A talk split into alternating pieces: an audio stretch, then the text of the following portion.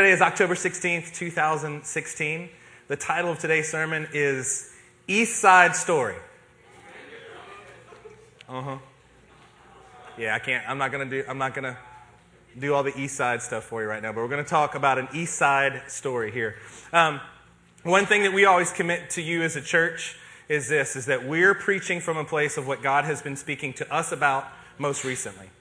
We don't have some office that assigns to us uh, what we are to preach. We do not look at a calendar and figure out based on um, surveys and uh, polls what we should teach on in a certain time of year.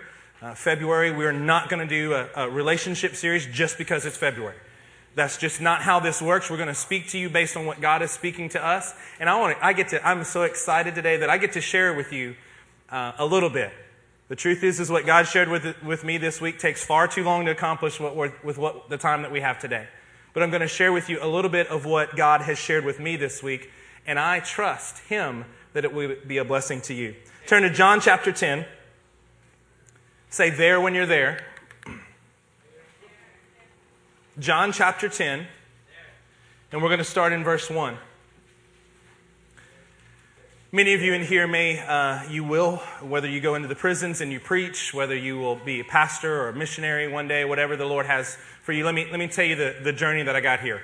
On Monday night at Foundations, uh, at Pastor Eric's house. Wait, well, at my house. at our house. There you go. I got to get used to saying this.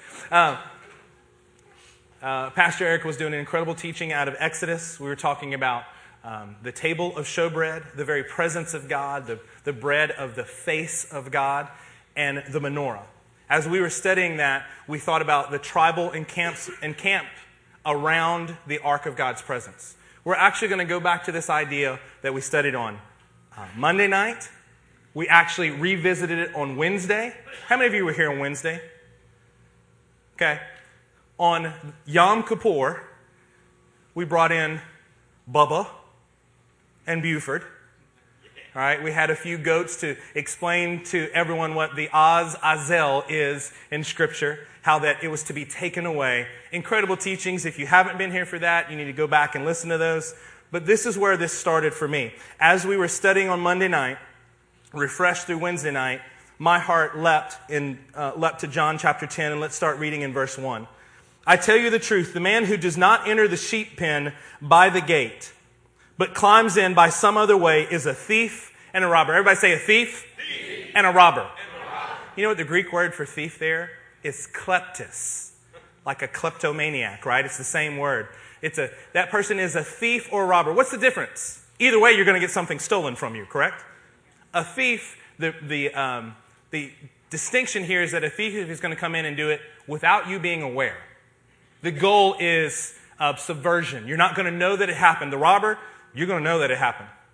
There's a violence that takes place and they rob something from you. Okay? But anyone who climbs in by any other way is a thief and a robber. The man who enters by the gate, everybody say the gate, the gate, is the shepherd of the sheep.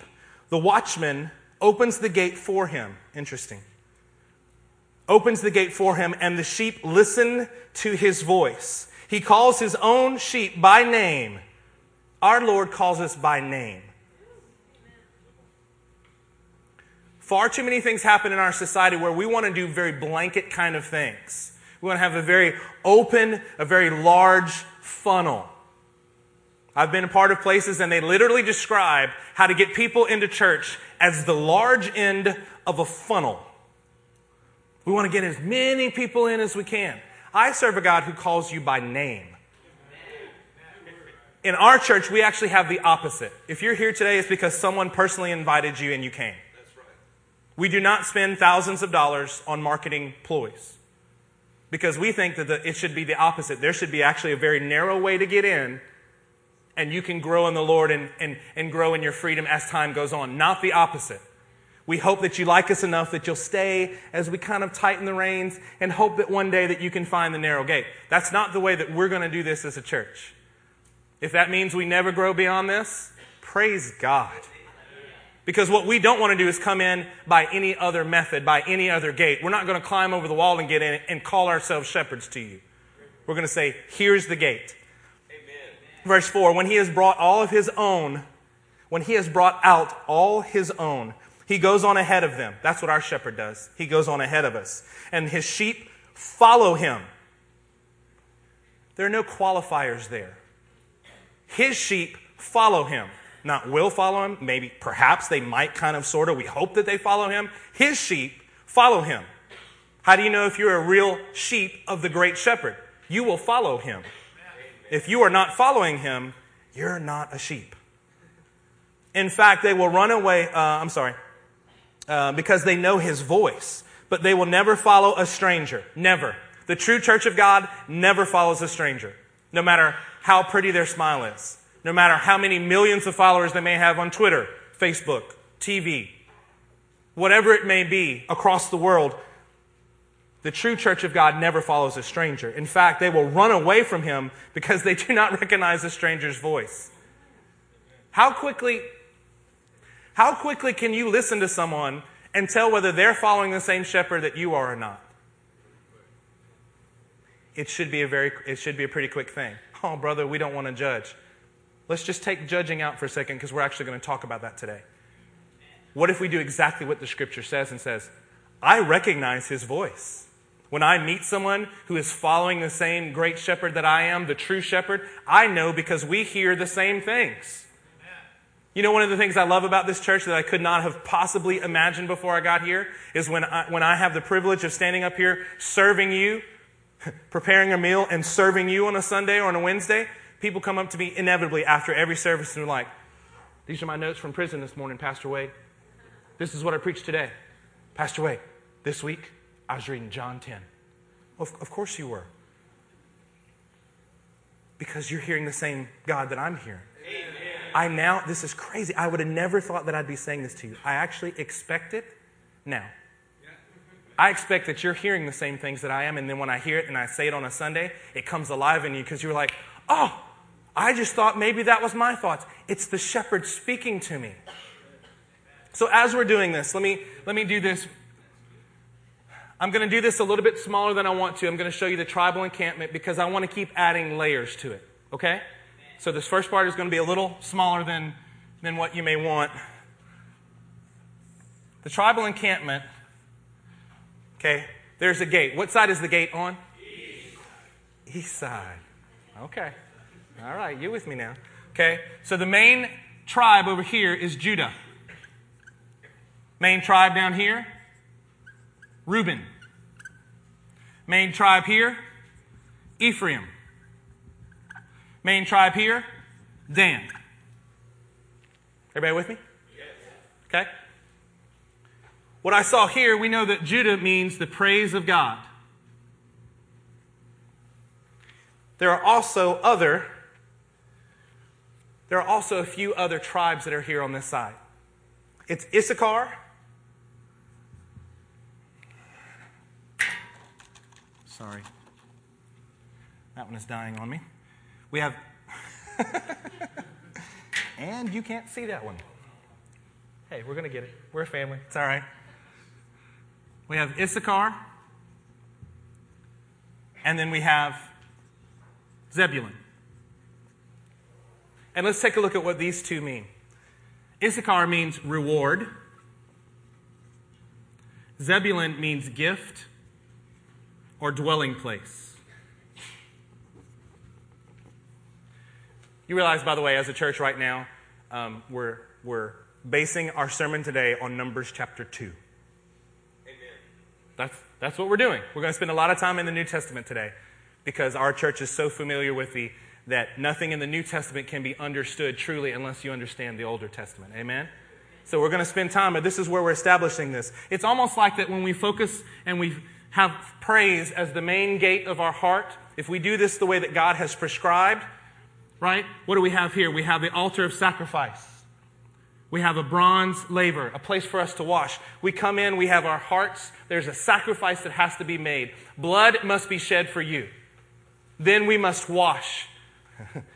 As Pastor Eric has pointed out, there were dimensions that were given for this altar. It was very specific. We know what it will take for the sacrifice, for God to accept us. What we don't know is there's no measurement there's no dimensions that were given for the, for the laver, how much we're supposed to wash and stay clean. We don't know how much that'll take, but we know that God has everything that we need. Amen? Amen. Then we get into the Holy of Holies. And here we have the table of showbread, we have the menorah, and we have the altar of incense. And then in this place, we have the Holy of Holies, past the curtain. There's one way that's prescribed, folks. You know that if you've been here at all, you know that this is exactly what we've said to you every week, every service, every day, every time we come together. You know what? We're not going to stop. Because the world is trying to show you something, and this is the revelation that came to me. Is that this is the way that Jesus says to come in, that God has prescribed for us, is that we enter this way. You can't skip steps. The truth is, is in my natural self, I like to skip steps. I like to look at some instructions and go, okay, I can figure that out. I will now skip ahead. On a journey, I wish there was a skip ahead button. Amen. On my maps app on my phone, I can assure you that I never ever put, please send me the longest way possible. Shortest way. Oh, there are tolls? Fantastic. I have to do what? I don't care. Get me there the shortest way possible. I like to take the short way. But that is antithetical, that is opposite of the way the kingdom works. If you try to get here to the Holy of Holies and you want to go some other direction that we're going to talk about here in a second, you will never find his presence. Here we have the praise. When we focus on the praise of God, doing it according to the standard, there is only one standard. What do we find? We find reward and a gift of his very dwelling place. This is what we find when we do it as an East Side story. Let's keep going. We have Reuben. Reuben, his name means behold a son. Who else do we have here? We have Simeon. He is one who hears. And we have Gad. Dear Gad. We have troops and fortune. You know what happens when we focus only on our humanity? We focus only on our humanity. We try to get in not from the east side story, but we try to get in here from the south. When I focus only on the humanity of things, I only hear what I want to hear about my own troops, about my own fortune. I am no longer hearing what God wants me to hear. I have become self sufficient. If I try to enter from the south, I have the only thing that I am doing is I'm becoming self sufficient. Hey man, I got plenty. How can you do this? I got plenty of resources on my own. Got enough intelligence. I mean, clearly I have enough good looks. I have enough money. Whatever it is, I got, I, it's really okay. Moving on, Ephraim. Ephraim means doubly blessed. Then we have Manasseh which means forget, and Benjamin, which means the son of the right hand. You know what happens when we focus and try to enter from being doubly blessed? You forget the son who is seated at the right hand. Know, know any, know any, I would say preachers, but I'm having a hard time saying it. Do you know any uh, church uh, communicators who focus so much on becoming doubly blessed in everything that they do? Let me fly in a $65 million jet. I mean, I don't want to be in a, in a tube with all of those heathens. Actual, literal transcriptions of what people have said. I just want to be doubly blessed, man. You see what I drive? Come on, man. Come on. You forget who's the son at the right hand. You know what this does? This produces a gospel of greed in you. What about Dan? Dan means one who judges. Who else is there? Asher, which means happy. And Naphtali. I know these are small words, but you guys stay with me. It means struggle. If you try to enter this way, you know what you become? You become a person who is struggling all the time between judgment and happiness. That's my definition of legalism. When you enter here, you have God's prescribed way. You enter in properly. You have the sacrifice. You wash in His presence. You fall in love with the Word. You desire His Spirit. You offer prayers to the Lord. You go through the veil that was torn because of the work of Jesus Christ and you enter into the very presence of God where His throne is seated. The picture that I saw today was God seated on the throne with a gold receptacle, with a golden container that He was pouring His Spirit out on us this morning. This is what we desire. Look what it produces when you do not enter the way that you are supposed to. Can you put up John 10, 1 again on the screen for me, please? I tell you the truth, the man who does not enter the sheep pen, in this case the presence of God, but climbs in by some other way, is a robber and is a thief. And in this case, you're doing it to yourself.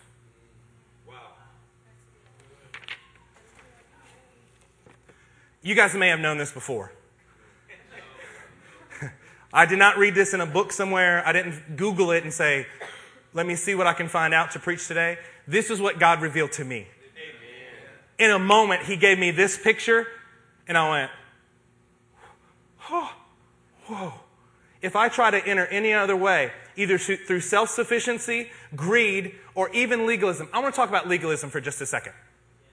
Actually, let me back up even from that. Here's what a wise person sitting in this room would do, and I encourage you to be wise. Do not presume and look at these things very quickly and decide that you are none of these, but you are on the Judah side. If you do not let the Word of God actually provide a mirror to your soul and to your spirit and actually judge yourself rightly against the Word of God, what you will do is say, Oh, that's not me. Well, maybe a little bit, but that's not me. I'm not greedy. Oh, it must be that I'm in Judah. I want to challenge you. Um, in John 10 1, if we, can put, if we can just put it up on the screen, leave it on the screen for a minute. Can I give you the context of this? This is the beginning of a chapter, yes? Yes. But if you will look at the previous chapter in chapter 9, if you have your Bibles right there, look in chapter 9 and look in verse 40 and 41. Who is he talking to? He's talking to the Pharisees. He's talking to the religious rulers. You know what we like to do with the scripture? We like to make it about us and them, the saved and the non saved, the Christian and the world. You know why? Because you can quickly dismiss it if you think it's the world and go, this no longer applies to me. Done. If you are in a habit of quickly dismissing the scripture, you are in error, my friend. You are in danger, and I'm here to sound a warning for you this morning. You cannot get in a habit of dismissing the word, thinking that it does not directly apply to you, and think that God will be pleased with you. Perhaps you're more self sufficient than you think, and yet you cannot even judge yourself properly. Perhaps we're more greedy than we think, but we're not able to judge ourselves properly. Let me talk about legalism for just a minute. We'll expound upon these things as, as time goes on today. I can speak to legalism because I grew up legalistic. I grew up in a church where things like, I mean, I'm slightly over exaggerating, but I grew up under the impression if you smelled alcohol, it's the same as just about you murdered somebody. I mean, it was horrible. Sex, drugs, and rock and roll, right? All three have to be bad. I'm just telling you how we grew up. This is, this is the perception. But you know what I found out? That when I'm legalistic, you know what I'm really trying to do? Is I'm trying to disqualify everybody. When I was young, actually, um, my wife, I've known my wife since we were 12. For me, that's been 30 years. But since she topped out at 29, then I guess it's just 29 years, right? I've known her since I was 12. And you know what? When we first got together, when we first started knowing each other and becoming friends, um, she didn't like me. Um, in high school, um, she didn't like me very much. Her dad actually did not like, Bob did not like me at all. I'll have to tell you more. And, and let, me, let me tell you this. then she finally got saved. No, no, no. What, what happened was, I'm just kidding. I'm kidding. She's not even here to defend herself. That's just me. Let me, let me give you a little secret. She was right. Because what I was, was I was an arrogant young man. Because I was trying to define my holiness by what I did not do. And I had a long list of that which I did not do. And I could stack my list up against most other people and feel pretty good about myself. So, therefore, because of my insecurity in Christ, I came off and I was arrogant. I had to let you know what I knew. You know why? Because if you didn't know that I knew something, then it almost like I didn't know it. And I needed you to do that because I didn't want to be disqualified and I wanted you to see that. But you know what I found out the older I got? It became less about me trying to disqualify other people as God began to work on my heart. You know what legalism changed to in me? I began to disqualify myself. We think of the legalism as disqualifying everybody else. That's the easy version. I'm just going to give you the insider scoop in case you don't know. I began to disqualify myself. I began to find ways that God could not use me. Well, it must be easy for, for Pastor Matt, but for me, it's almost like I was struggling between judgment and trying to find happiness in Christ. I kept vacillating back and forth. I would have a great day and I seemed to accomplish what I thought that God wanted of me. And the next day wasn't as good. It wasn't as emotional. It wasn't as powerful. And I, I was down upon myself. And I said, God surely cannot use somebody like me. So I went from arrogant to crushed, back and forth, back and forth, back and forth. That's all that I did. I was in a legalistic state. And because I wasn't shining it upon you, I could not comprehend. But what I found out, what I'm finding out because of what God has revealed to us, it is my greatest joy. It is our greatest joy as pastors of this church to share everything we have with you. We want to say, guys, there's one gate. Please come to the right gate. This is what it looks like to come to the wrong gate because if you don't know what it looks like, you may think that you're okay and you may be in a very, very bad place. Let's turn to Matthew chapter 7. Matthew chapter 7.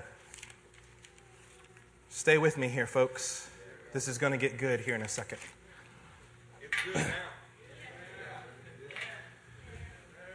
Matthew chapter 7. One of the things that I love about a true revelation from God is that you can't help, you almost, it almost, um, you start seeing it in everything you look at. Over the past few days, everywhere I turn, I'm not going to do it today, but I think I could, I think I have a pretty strong uh, way to even tie in our political situation to this model right now. You're going to have to come back later and, and see what we do with that. But I started seeing it everywhere. I can't help it. I, I, am seeing it. And what we have here in Matthew chapter 7 is this. Let's start in verse 1. do not judge. Well, there you have it. You can't judge me. Hmm. I don't think that's what it means. Or you too will be judged. For in the same way you judge others, you will be judged. For with the measure you use, it will be measured back to you. This is a very simple, uh, just sharing what my mind's eye sees when I, when I hear things like this. If I have a small little Dixie cup full of forgiveness, I mean, uh, full of, of I'm, I'm going to I'm going to try to find the right mind of the Lord, and so I want to use a Dixie cup for judgment. God takes that same cup and says, okay, that's what I'll use. If I love judging other people, have a big old container that I have to wheel around on a cart, okay, fine. That's, that's, that's the amount of judgment that you want to use? Let's do this.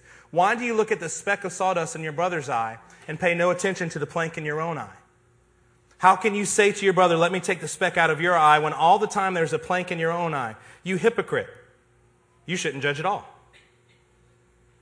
Is that what it says?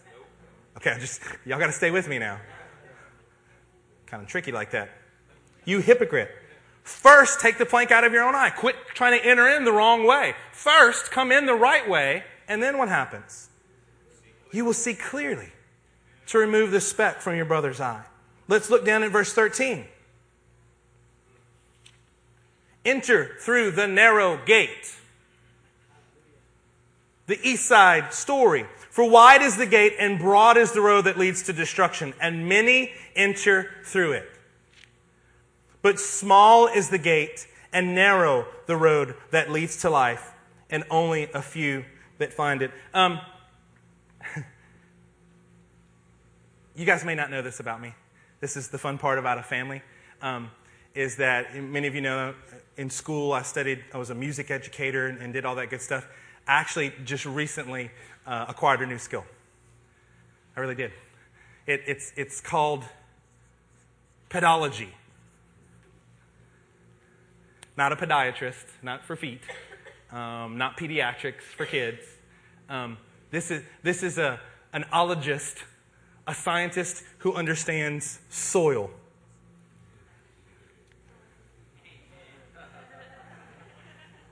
Don't get mad at me. Don't be jealous. Because as many times as the temple of God, of the tabernacle of God would move around in the desert for 40 years, you know what? I can tell you what soil was on each side. I can do it. Pedology. Let's turn to Matthew chapter 13. A pedologist will take a sample of the soil, dig deep to get at the heart of the soil, and, and, and examine it and be able to tell people exactly what the content of the soil is. Matthew chapter 13, let's look at verse 1. The same day, Jesus went out of the house and sat by the lake. Such large crowds gathered around him that he got into a boat and sat in it, while all the people stood on the shore. Then he told them many things in parables, saying, A farmer went out to sow his seed. As he was scattering the seed, some fell along the path, and the birds came and ate it up. Some fell on rocky places where it did not have much soil. It sprang up quickly because the soil was shallow. But when the sun came up, the plants were scorched and they withered because they had no root. Other seed fell among thorns, which grew up and choked, out the, choked the plants. Still, other seed fell on good soil. Everybody say good soil. Good soil. Where it produced a crop 100, 60, or 30 times what was sown. He who has an ear, let him hear. Is there anyone in this church right now, seriously? If you've, if you've been a Christian at all for very long, you've heard the story of the four soils.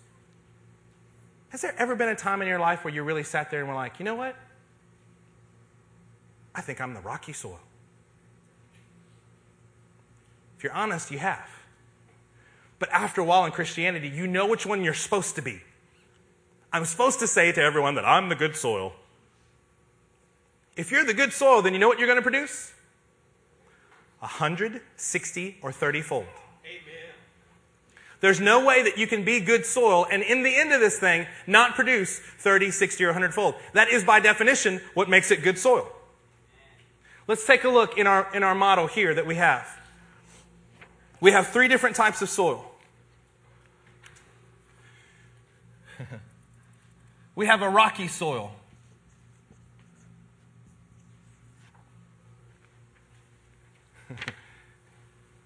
When you're when you're trying to get in through this northern gate, through this struggling between being happy and judging things, you know what happens? Is you have a rocky soil for a heart.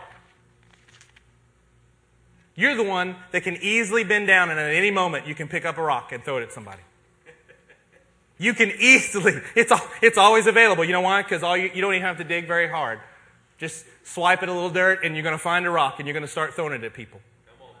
Because I got to disqualify you, or I'm going to take a rock and hit myself with it because I'm trying to disqualify me.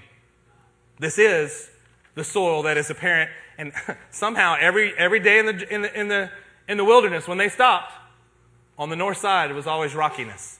What about the west side? Everybody say, west side. Okay, just checking, just making sure you're with me. We have the thorny ground. What happens there? Huh? Things get choked out, you say? It's almost like you begin to forget the son who's seated at the right hand. It's amazing. You get these thorny, this thorny ground. Everybody turn to Hebrews chapter 6. Hebrews chapter 6.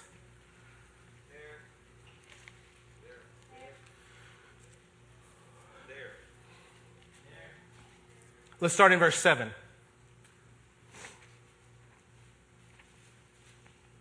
Land that drinks in the rain, often falling on it, and that produces a crop useful to those for whom it is farmed, receives the blessing of God. But the land that produces thorns and thistles is worthless and is in danger of being cursed. In the end, it will be burned. This land, though it seems to have some growth, in the end it will prove to be a land of thorns and it will be burned for what it is uselessness. If you have not been here in the last few weeks, or rather if you have, I invite you to go back and listen again to many sermons that we've done lately. Pastor Eric has done several. Pa- uh, Paul's Thorns and Grace is one that you need to listen to, and several other sermons recently have talked about an entire an entire theology of thorns. We have Game of Thorns that was just a few weeks ago as well. There are several sermons, and I want to encourage you in this. This is a, an incredible teaching that has come forth in this church. What about this? The self sufficient. What is this? This is the hard soil. Hard soil. What, what makes it hard? Because it's been trampled underfoot. There are many who are on this path who are stomping it down. What happens? The seed can't even really get in because we are so full of ourselves that we have no place to be full of Him. We're full of our own thoughts. We're full of our own sufficiency. We were hearing because we're only focused on our humanity. We're only hearing about what our fortune and what our arms can accomplish. That's all that we hear in this model here. And then obviously over here, we have the good soil. Which takes us back to doing it exactly the way God says. It's good soil. You cannot bypass the sacrifice. It's the very thing that allows you to enter. You enter in his gates with praise and you understand that it cost it cost him his blood for you to stand in his place. How dare we treat lightly what God has given his son's very life for? Have you started thinking less of God's sacrifice and more of your own sufficiency? How many zeros in your bank account does it take for you to feel comfortable? Mine's easy because it's just zero. Three, I guess. One on one side of the decimal and two on the other. is there a number? Do you, do you have a savings account? Okay, so in your savings account, is there a number that once it drops below that, you start getting tense? It, do, you, do you watch your 50, uh, do you watch your retirement accounts? Do, do you, are you worried about that bottom line? Now, come on, Pastor. I mean, you got to be real, right? I mean, we need money to live. Do you?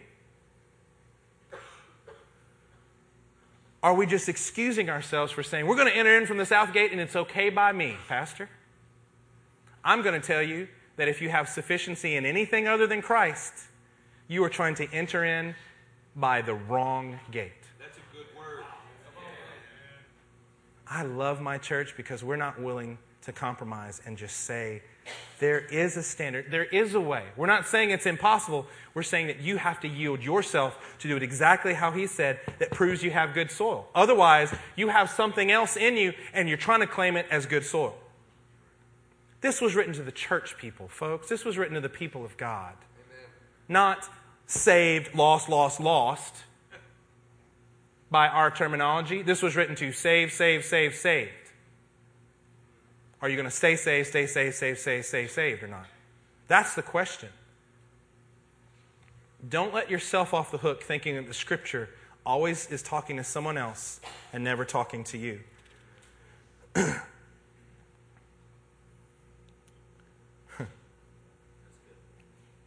Let's go on.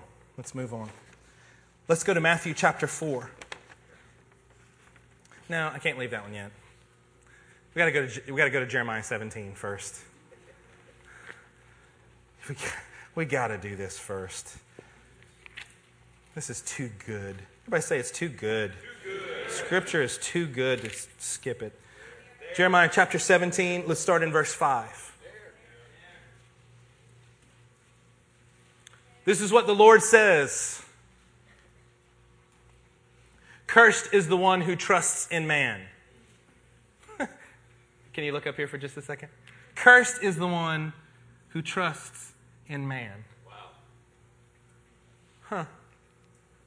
Who depends on flesh for his strength, and whose heart turns away from the Lord. Because that's what this always does. Each of these, when you try to enter the wrong direction, it will turn your heart away from God. It can't do anything but turn your heart away from God. He will be like a bush in the wastelands, probably an acacia. He will not see prosperity when it comes. He will dwell in the parched places of the desert in a salt land where no one lives. You know the problem with self sufficiency is? You're holding on so stinking hard to what you can do, you're missing out. And the truth is, is in the end, you're going to be holding on to air. You're going to try to grab a hold of things and say, No, I can do this by the strength of my own arm. How's that working out for you? Has there ever been a time in your life where you just thought you could just grab it? Isn't that what the world teaches? But, Pastor, you don't know. You, don't, you haven't faced the difficulty that I have. I know what Scripture says. Amen. But, Pastor, you don't know the discrimination that I've come across. I know what the Word of God says. Amen. I'm going to presume that my culture, my upbringing, my gender, my thoughts, everything is secondary to the Word of God. When I put myself on the throne and I think that anything else, I'm an American, well, praise God. I celebrate that with you. We have many nationalities represented here. We're Tanzanian, and we're beautiful. We are from the Ivory Coast. We're from Ecuador and Honduras. We are from all over the globe in this room. We're from Egypt and, and our Swiss Miss, and even Louisiana, the country of Louisiana. Don't hate me. I, come on if your nationality, if your color, if your gender, if your body type, if your preferences you put above the Word of God, you are living in idolatry. Verse 7 But blessed, everybody say blessed, blessed, is the man who trusts in the Lord. Huh. Blessed is the man who trusts in the Lord, whose confidence is in him. See, I don't have confidence in myself. Maybe you do. I, I told you I come from this end, right? I can, I can, I can get on you about this because I'm up here somewhere. Blessed is the man whose confidence is in the Lord. You know what happens when my confidence is in the Lord? I'm not self sufficient because my confidence is in Him. You know what happens? My confidence is in the Lord. I'm not worried about the things that I have because all I want is His presence in my life. I am thirsty and I'm hungry for His presence. I don't care about anything else. I just want Him. I don't need to see his hands bless me. I want to see his face be by me. This is what this causes. When I, when I really trust in the Lord, you know what it does? I'm no longer looking to see who I can disqualify. I'm saying, Lord, I trust in you because you judge rightly. And you know what? I have such joy now. I have such joy. I'm not worried about who needs to be disqualified and whether I'm qualified or not. I trust that He says that I'm qualified. And as I walk in obedience and show my love to Him, I can stay in His favor and I find happiness in my life. Blessed is the man who trusts in the Lord, whose confidence is in him. Do you need confidence today? There are some of us in this room that are sorely lacking confidence, and I don't just mean try harder. I mean, you don't understand. You've disqualified yourself for so long, you can't even figure out how to be qualified anymore. When someone tells you that you're qualified because of the word, you laugh at them, and you don't even hide it anymore. As a pastor, you're saying, I think you're lying to me. That's how I read that. Hey, but the Word of God says this. but, but, yes, of course, I forgot. You're the exception to Jesus. He understands the rest of the universe, but he can't figure you out. You're that complicated. Your situation is that unique. I mean, uh, the Word of God, I mean, it's true. I mean, praise God. His words are right. They're just not right with me because I don't feel like they're right. Oh, okay. He will be like a tree planted by the water that sends out its roots by the stream. It does not fear. Everybody say, It does not fear. It does not fear. It does not fear when heat comes. Are you afraid when the heat gets turned up in your life? Then this scripture isn't you yet. Let's just be honest with it and let's get this to be you. Your, your confidence isn't fully in Him yet. Your trust isn't fully in Him. You're trusting in something else. Because when you do trust in Him, you don't fear.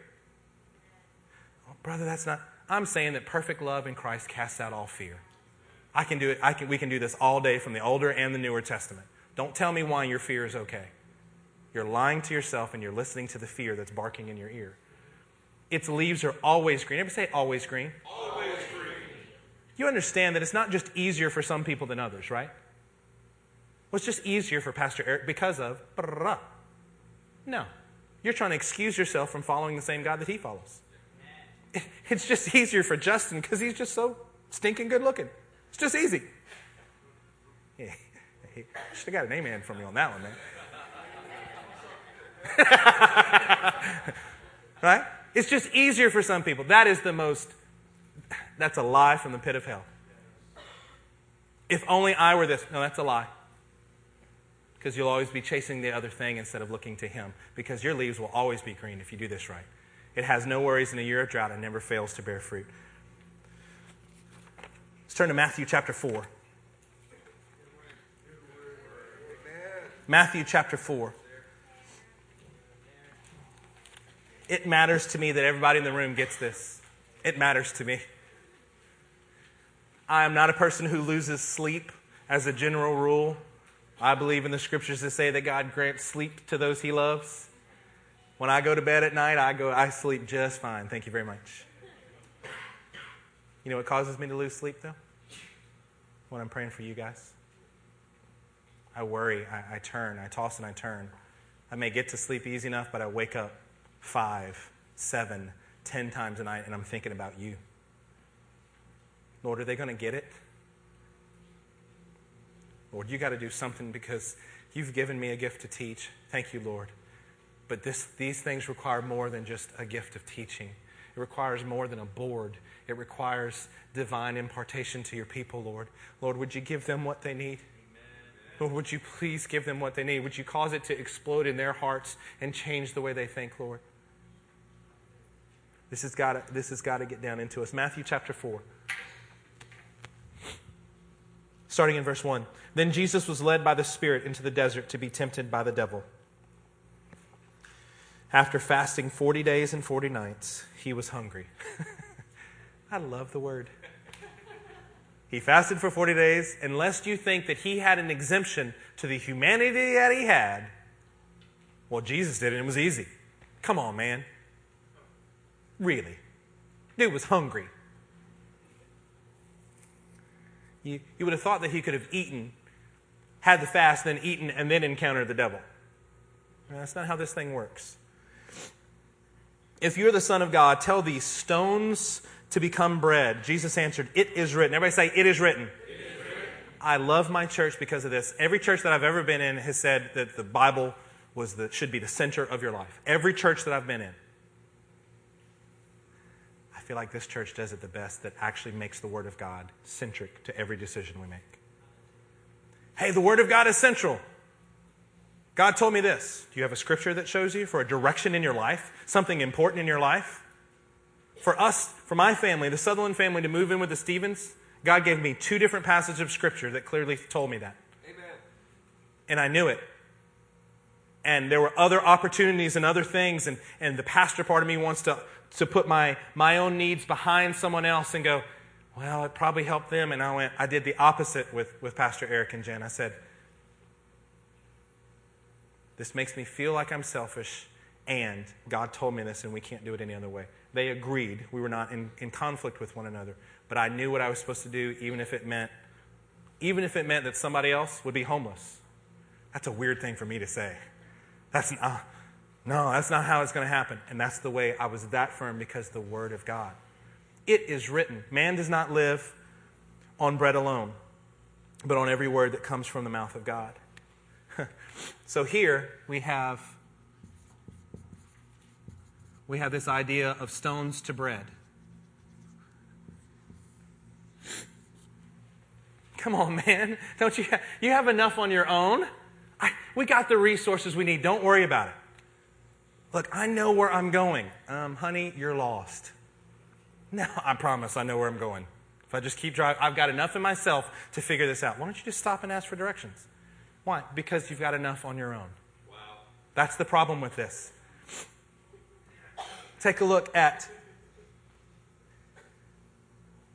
verse 5. Then the devil took him to the holy city and had him stand on the highest point of the temple. If you are the Son of God, he said, throw yourself down, for it is written, He will command His angels concerning you. And they will lift you up in their hands so that you will not strike your foot against a stone. From Psalm 91. Jesus answered him, It is also written, Do not put the Lord your God to the test. You know what happens? Hey, man, let's take you up high and let's get you to be able to throw, throw yourself down low. We have the high low problem again with this legalism. One day I'm good, the next day I'm terrible. I'm at the heights of the world, but I've been cast down. Throw yourself down. Come on, Jesus. What does it say? What is Jesus' response besides it is written? It is written, do not put the Lord your God to the test. You know what you do when you walk around trying to disqualify everybody or trying to disqualify yourself? You are putting God to the test. You're saying, look, I know that you're the divine ruler and all, but I'm going to try to figure this all out by myself. No, really, I got it. I'm going to figure it out. And what you do is you put him to the test. We're basically saying God would have to throw himself down in front of us. We'd rather have that than him just answer us in the first place. Take a look at verse 8. Again, the devil took him up on a very high mountain and showed him all the kingdoms of the world and their splendor. All this I will give you, he said, if you will bow down and worship me. Come on, Jesus. Come on, you know you want the kingdoms of this world. Bow down and worship me. Come on. Everything you could ever want, everything your heart could ever desire. I mean, really, isn't that what we're all trying to get to? Is a place where we can just coast through the rest of our life? I mean, isn't that why you work hard from the time that you're of working age until the time of your retirement age? Is so that you can have enough in the bank account. You can have enough zeros in the right place for your 401k that it's, it's going to be okay. And that way you can just relax and enjoy.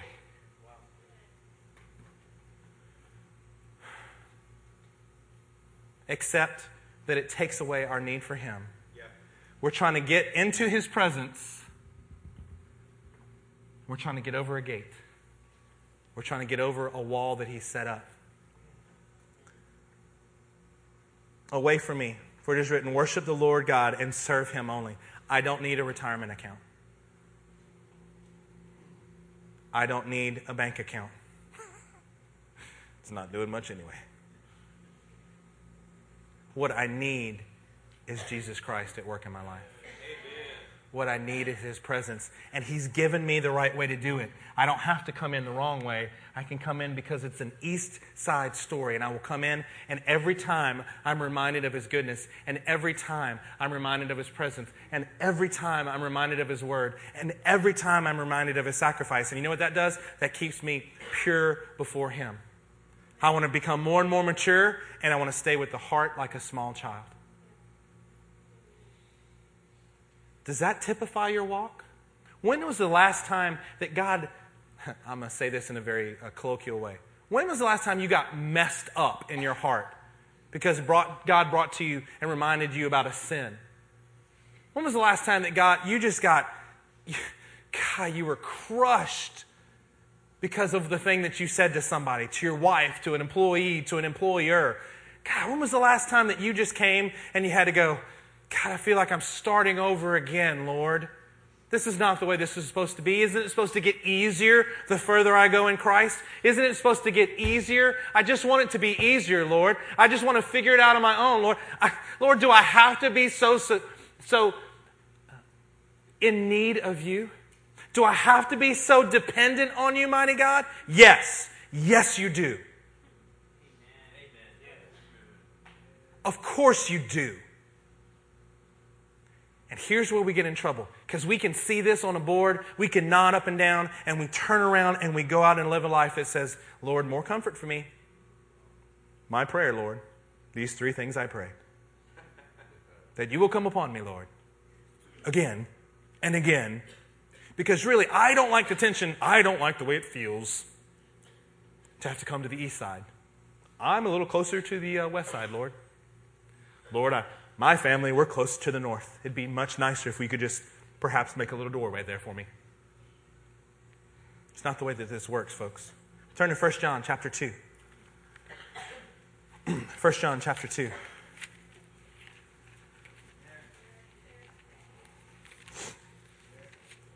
Verse 15. Oof. Oof. I mean, we don't want to make it too easy on, I mean, we don't want to make it too difficult on people, so maybe we have multiple campuses.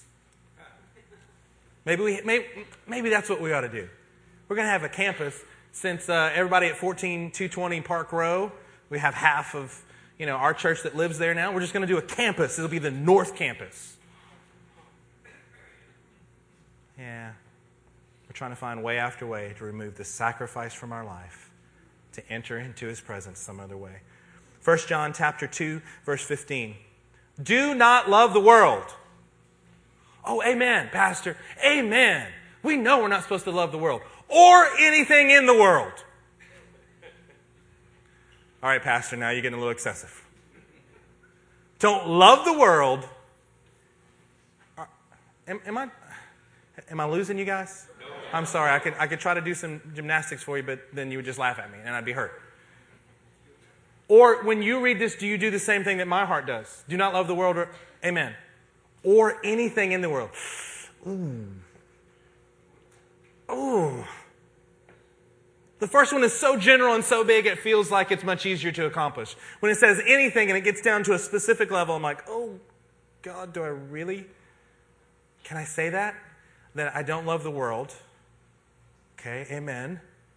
Or anything in the world? I mean, come on, Lord, there's some neat stuff. Anything in the worldly system? If anyone loves the world, or anything in the world, the love of the Father is not in him. Next verse.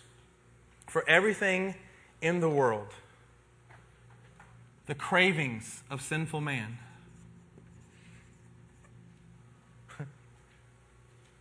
When I was walking around in a legalistic state, you know what I had? I had a constant craving for people to approve of me. That's what made me so arrogant. I had to tell you what I did right so that you would approve of me. God, such brokenness. It's such wrong way to think and live.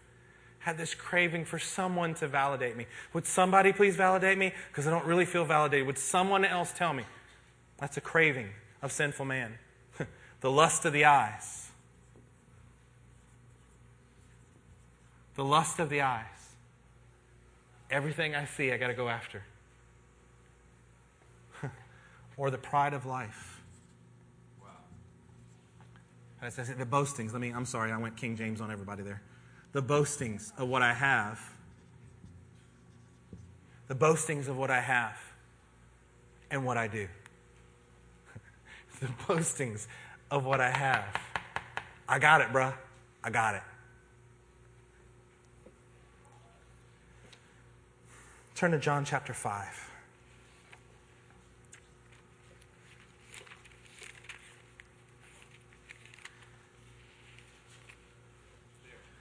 Let's go to verse 19. This is Jesus speaking, John 5 19. Jesus gave them this answer. By the way, Jesus is giving you this answer today. I tell you the truth the Son can do nothing by himself. He's the Son of God, deity in human form. He can do nothing by himself. He can do only what he sees the Father doing because whatever the Father does, the Son also does. Whatever he sees the Father doing, the only pathway that he can go is the pathway that God Almighty has laid out. Even for Jesus. Look at verse 30. Look at verse 30. We're going to skip down 10 verses. And it says this by myself, this is still Jesus speaking, by myself, I can do nothing. Have you gotten to the point finally in your life where you figured out that you can't do anything? Not just some things, that you can't do much. I'm saying that you can do nothing without Him. That there is no goodness in and of ourselves. That what only thing that we are supposed to do is to reflect how He feels, how He thinks, what He wants us to say, what He wants us to do, where He wants us to go. That's the only thing that we're allowed to do. Only thing. If you're on the wrong side of this in your heart, all you hear is restriction. The truth is, is I'm longing for this more and more because I'm finding great freedom in it. I don't have to be smart enough. Oh God, thank you. I don't have to have the right amount of resources to do what he's asking me to do. But, Pastor, we have a big vision. This church does more than any church that I know. Starting other churches, continents, we are, we are touching the globe. We're impacting the globe everywhere we go, whether, whether in, in the prison house on Sunday morning, whether, whatever it is, we are making an impact. But Lord, we don't have to, we don't even have to be smart enough. We don't have to have the resources. We just need you. And if you if we do what you tell us to do, the resources will be there. Well, Pastor, how does that work? I don't know. I've kind of banked my whole life on this principle right here. We came on full time as a, as a pastor, as a family to join two others. I'm basing my whole life on this principle. I got plenty stored up. I'll be good for a little while. By the way, if you hadn't, you know, tithes and offerings right now. But, you know, I'm going to trust that the Lord is going to. We're so serious about this, we don't pass an offering plate in our church. We say it's over there. You do what you're supposed to do. Because you know what we're not going to do? You know what I'm not going to do? You know what Pastor Matt and Pastor Eric aren't going to do? We're not going to know how much you give. You know why? Because we want to be able to preach God's word. And if you don't like it and you need to go, well, then you go ahead and go. We're not, we're not going to beg anybody to stay. Amen. You think you're going to buy us? You think you're going to buy me by giving an offering? There's only one way in. Give your offering. Don't give your offering. My family will be fine Amen. because I'm trusting in the Lord. Yeah. I'll be fine. Now, you, on the other hand, for not being obedient, something you might want to think about. Let's turn back to John chapter 10 as we get ready to close. Are y'all staying with me? Yes. God, the, the truth is, is that normally as a church, we run, we run through both Pastor Eric and me and whoever gets up here. It is normal for us to go through 30, 40, 50 passages of, passages of Scripture. That is not unheard of for us, it's a very normal thing.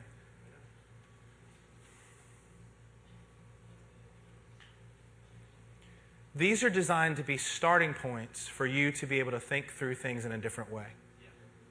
I- could list 10 scriptures for each subpoint of this.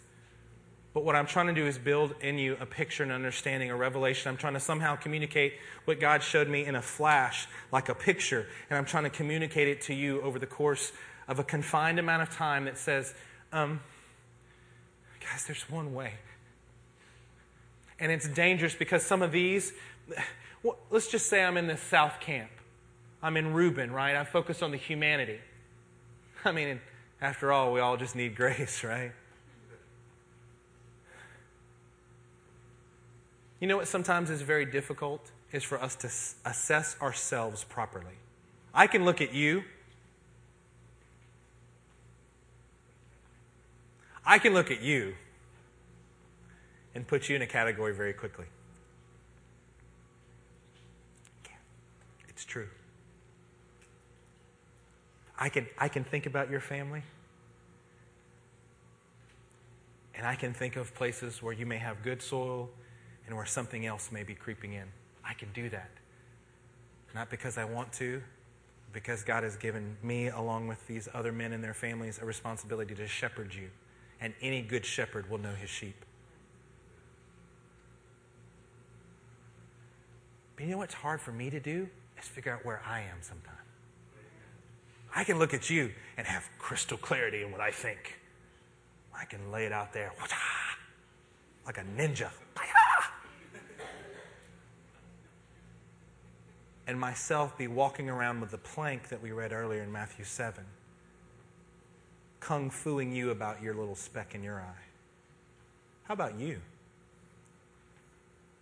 Is it easy to look at us? We live, we live in a glass house, basically. We live on the second floor of the Stephenland home, the Sutherland home. And there's a big window, by the way. So when you come upstairs, when you get up and you come out of the room that we're staying in, and I walk across the little living room area, I mean, it is a big picture window. It's a second floor, but I, for me, it's just right in front of my face. And you know what it does is every day, multiple times a day, I'm like, Amen. Thank you, Lord, that I'm living in a glass house. Here we are. Here we are. This, this is really what I am. I stand before you today not being able to hide behind any pulpit, not being able to hide behind any, um, any measure of success that, any of the world, that anyone in the world would care about. I stand before you and I say, um, How much are you looking at us and going, Oh, well, Pastor lacks in this. Oh, this pastor lacks in that. Yeah. Yes. It's, it's as you've said. I lack in every area that you can possibly imagine. But you know what I am going to do? And I'm going to do this before you, and I'm going to do this with you, and I'm going to encourage you to do it, is say that there is one way. It is through this gate of praise, and I will walk this the right way. I may not do anything else well in my whole life. But if I do this, then I am a success in Christ, and I want you to do it as well. But it doesn't happen if we're deceived by this. This is all somebody else, it's not me. No, it's you.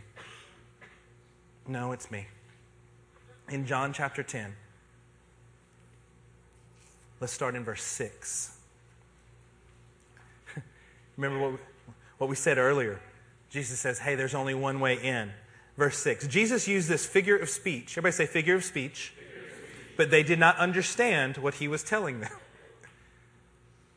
He used an example like this, and people went, I don't get it. So it's clearly not a lack of teaching because it was Jesus Christ. Okay? Let's look at verse 7. Therefore, Jesus said again, I tell you the truth. I am the gate for the sheep. All who ever came before me were thieves and robbers, but the sheep did not listen to them. Does God have to do this to you? He has to do this to me. He says stuff, and I'm like, eh, I think I got it. Okay, wait, say it again. One more time. Verse 9 I am the gate. Whoever enters through me will be saved. Whoever enters here, Jesus is saying, I am the gate. That's me, right there.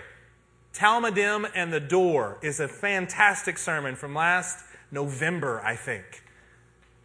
Last November. Check it out from our podcast or from our, from our app to get the sermons goes into the Jesus being the gate in an incredible way. I am the gate. Whoever enters through me will be saved. Look at this. He will come in and go out and find pasture. Verse 10 we're very familiar with. I am the thief comes only to steal and to kill and to destroy. Huh. He only comes in what are you worried about if you're greedy? You're worried about being stolen from. you're going you're going to die here and not even know it. This kind of thinking is going to destroy you. Good word, Pastor. It's going to destroy you every time. It's going to make you double minded. James 1 talks about you're like children tossed to and fro with every wind of doctrine an unstable man. You're double minded. You're going to be unstable in everything you do. Which one are you? Which one am I? Look back at verse 9 again. I am the gate. Whoever enters through me will be saved. Stay right where you are. Um, Joy, can you put up um, Numbers 27 17 for me for just a moment? It says this. Can you go to 16 maybe? Thank you. May the Lord, the God of the spirits of all mankind, this is Moses prophesying. Okay? Moses. May the Lord, the God of the spirits of mankind, appoint a man over this community to go out and come in before them. John 10 9, since you're there, uh, leave this scripture on the screen, Joy. I am the gate. Whoever enters through me will be saved. He will come in and go out and find pasture. Moses says, that he will appoint someone to go out and come in before them, one who will lead them out and bring them in, so that the Lord's people will not be like a sheep without a shepherd. It's almost like there's perfect continuity in the scripture. From Numbers and Moses speaking all the way to Jesus speaking in John 10, back in John 10, verse 11. I am the good shepherd. The good shepherd lays down his life for the sheep. This is how they would do it. They would have an encampment. A good shepherd would have his sheep tucked away on the inside, and he would lay his own body down as the gate. You're not getting through here unless you get through me. That is what a good shepherd is. That is what the great shepherd did for us is he laid his life down as the door, as the gate. The higher hand is not the shepherd who owns the sheep. So when he sees the wolf coming, he abandons the sheep and runs away. Then the wolf attacks the flock and scatters it. The man runs away because he is a hired hand and cares nothing for the sheep. You know what we have in many churches today? A lot of hired hands. They got hired through some service, through some agency, with no connection to the people there. They travel across the world, they travel across the country. You get flown in, have these special weekends, and they hire you because you're a hired gun. What skill do you have? I'm pretty good at this. I can hang out with kids really well. I can do the married ministry stuff. You're a hired hand, man. Isn't it? To portray a hired hand, I have to physically act like I'm arrogant, right? You got to have a swagger. You know what a shepherd never has to do? Why? Because he's laying his life down. This, this, this next few scriptures blew me away this week. Verse 14 I am the good shepherd. He says it again. In case we've forgotten in the last two verses, he's saying it again. I know my sheep, and my sheep know me. Just as the Father knows me, and I know the Father, and I lay down my life for the sheep. I have other sheep that are not of the sheep pen. I must bring them also. They too will listen to my voice, and there shall be one flock and one shepherd. This next verse, I read this this week and burst into tears.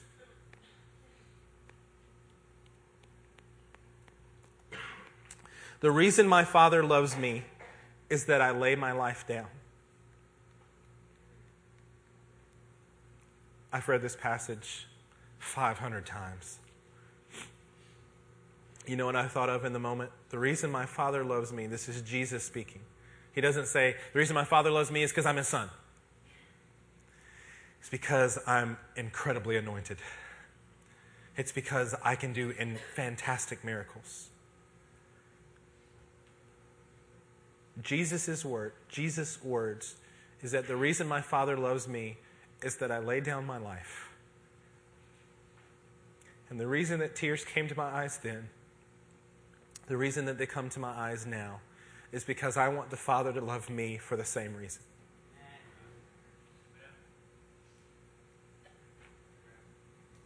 I don't want to be so self sufficient. Never will a self sufficient person lay down their life. Good God. Never will a greedy person lay down their life. They might lay down your life to get what they want. I'm too busy being disqualified. I'm not worthy to lay down my life. I praise you, my God. I count it the biggest offering of my life that I can lay down my life before you. Amen. It is a reward and it is a gift for your sacrifice, mighty one. I think nothing of myself. I lay down my life because what I want my Father to say to me is, Well done, good and faithful servant. I don't need him to look at me as an accomplished anything. I will be a slave for him, I will be a servant for him. But this is not what we teach today. Turn to 2 Timothy 4.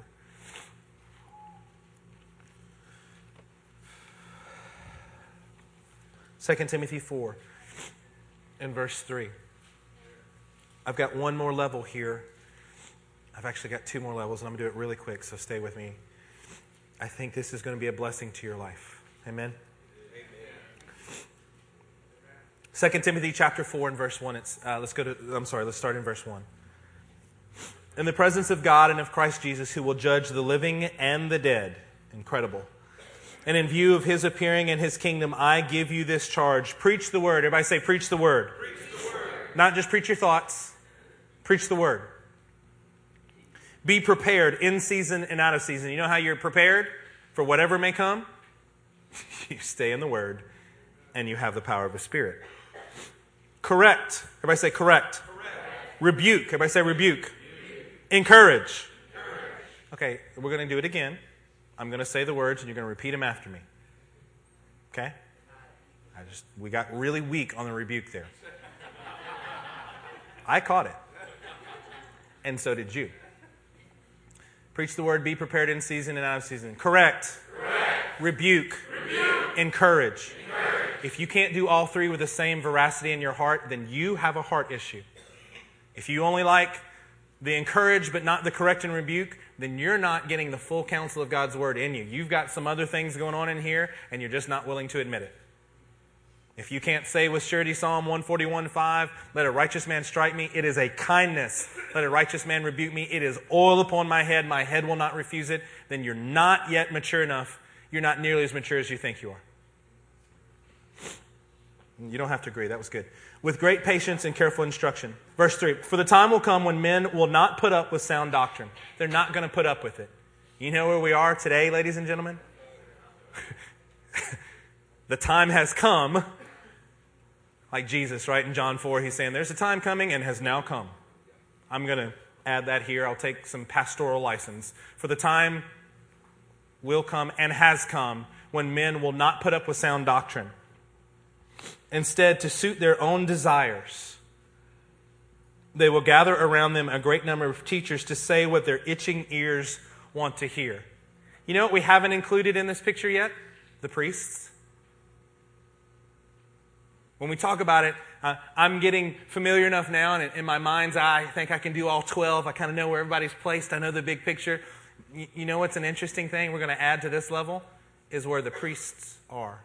Because if people are listening and wanting teachers and preachers and pastors to tell them what their itching ears are going to desire, it looks different for each of these groups. In the north, we have Merari. You know what their name means? You know what his name means? It means sad and bitter.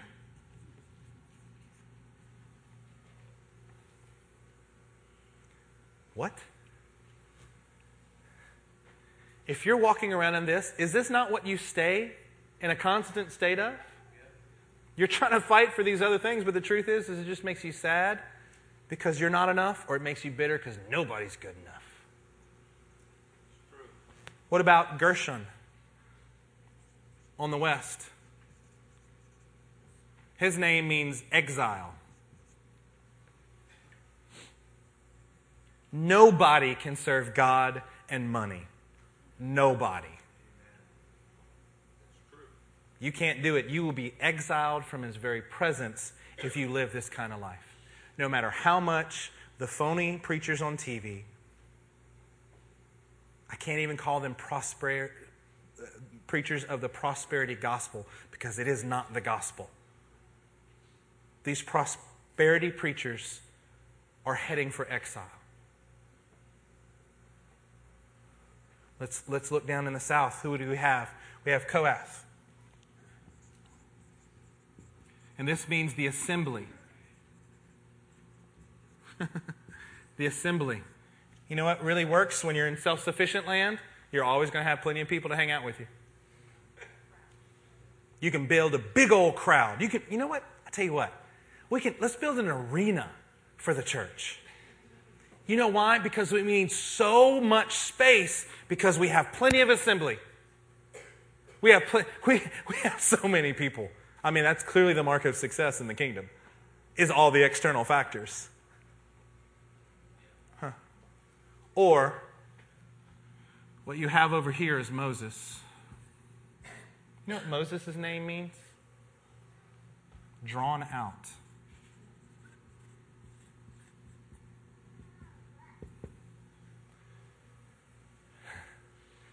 We have to be drawn out of this worldly system. We have to be taken out. You can't go through your own assembly. But there's lots of people who think this. Yep, and then they're all wrong.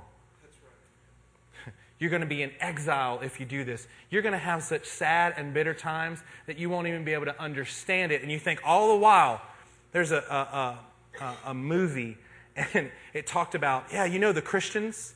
The Christians over there? You know which ones I'm talking about. The really sad, miserable ones.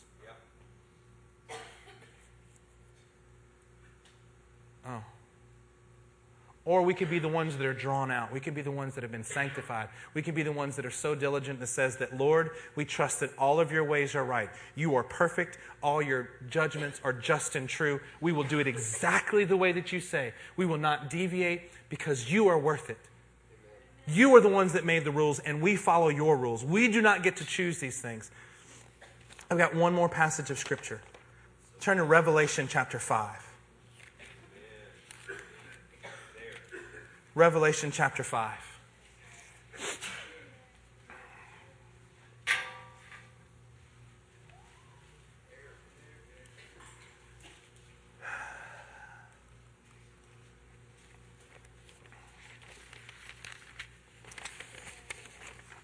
Let's start in verse 11.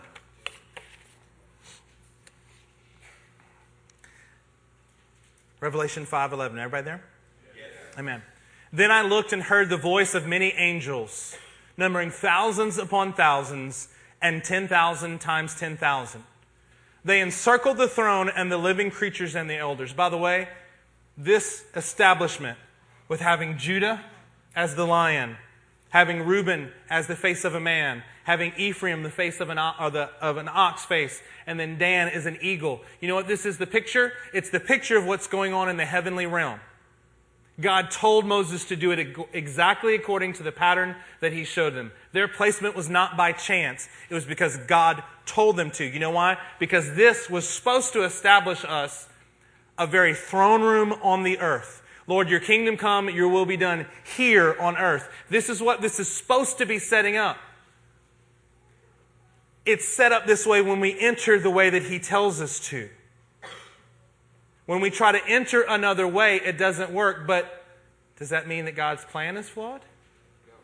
Let's see what Revelation 5 means, what it says about the way that this is supposed to turn out when we enter through the East Side story.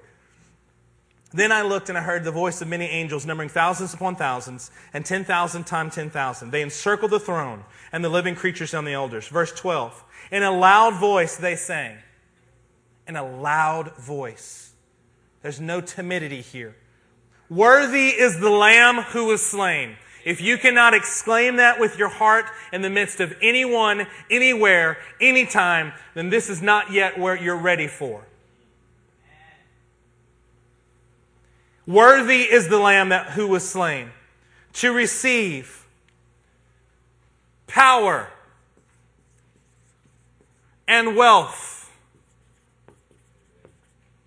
to receive wisdom and strength.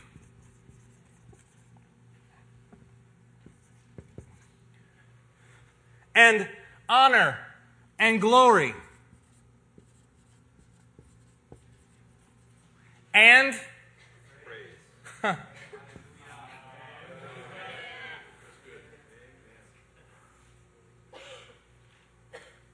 Worthy is the Lamb who was slain. He did this right. He deserves us doing it the right way. Worthy, because all of this is trying to get at. You know what's good is that when we're when we're doing this the right way, when we've entered, you know what God doesn't have a problem with giving us power and wealth. Why? Because that's not our focus. We haven't negated everything else. We've gone through this and we're so in love with Him that you know what He adds to it? What did He do with Solomon? Lord, I just need wisdom to lead your people. Then I'll give you everything else too. When you seek his face, he provides for you in a way that you don't have to lose your relationship with him over. Wisdom, power and wealth, wisdom and strength. You know what's problem with our thinking? We're so double minded, but you know what he wants to give us when we enter this the right way? You know what is waiting there? His righteous judgments. He can judge rightly for us. He can tell us what we're supposed to think. He can tell us how to go, Lord, this is really, really touchy. I don't quite know what to say. I don't quite know what to do. But Lord, you judge everything. Lord, I will let you struggle with that. And this is, I'm going to, all my struggle is, is to listen to what you're judging and it will make me happy. This, I can do this. There will be wisdom and strength there. There will be honor and glory. What does a self-sufficient person want? honor and glory for themselves. You know what the Lord says? I've got that for you.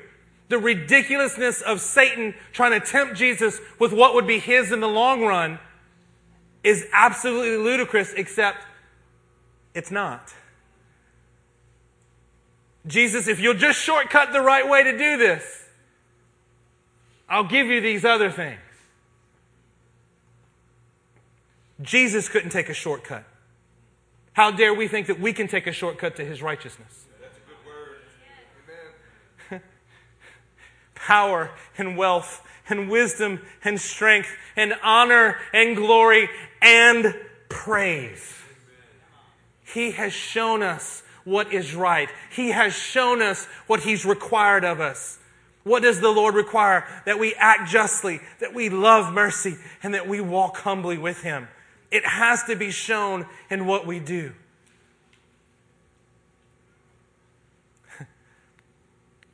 I could go on. But I think Revelation 5 gives it to us in the clearest picture possible. When we try to do these things on our own, look what it yields. It yields self sufficiency, a hard soil, stones that we think we can turn into bread, mere boastings, an assembly of people who may be around us, but we lose the honor and the glory. When we try to do it our own way, we end up being greedy and thorny and lustful and exiled from His presence. When we try to do it our own way, we just get legalistic. We disqualify others. We disqualify ourselves. We have a rocky heart. We're ready to throw ourselves down or throw other people down, and we live in sadness and bitterness. There's no way we walk with His wisdom and strength. That's why the church plays so many games. There's no wisdom, there's no strength, there's no power or wealth, there's no honor and glory, because there's definitely not praise, because they've exchanged the praise of the God who is over all creation, and they exchange it for something else that looks more like them. Wow. What about you today?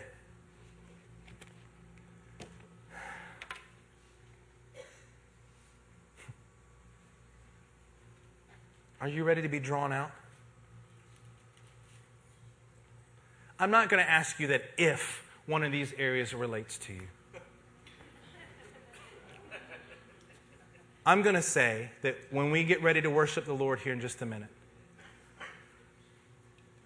what I need you to do is focus on coming in the right way here. And how do you know if you're coming in the right way? Because the outcome has already been told to you. There is true praise of God in the highest. There is wisdom and strength that adorns you. There is power and wealth. All the provision that you can need is there because of Him. I don't search it, I don't search for it at all. And you want to know how much worry I have in my life? None about financial stuff. That's on Him. Honor and glory, they are His. Would you stand to your feet with me?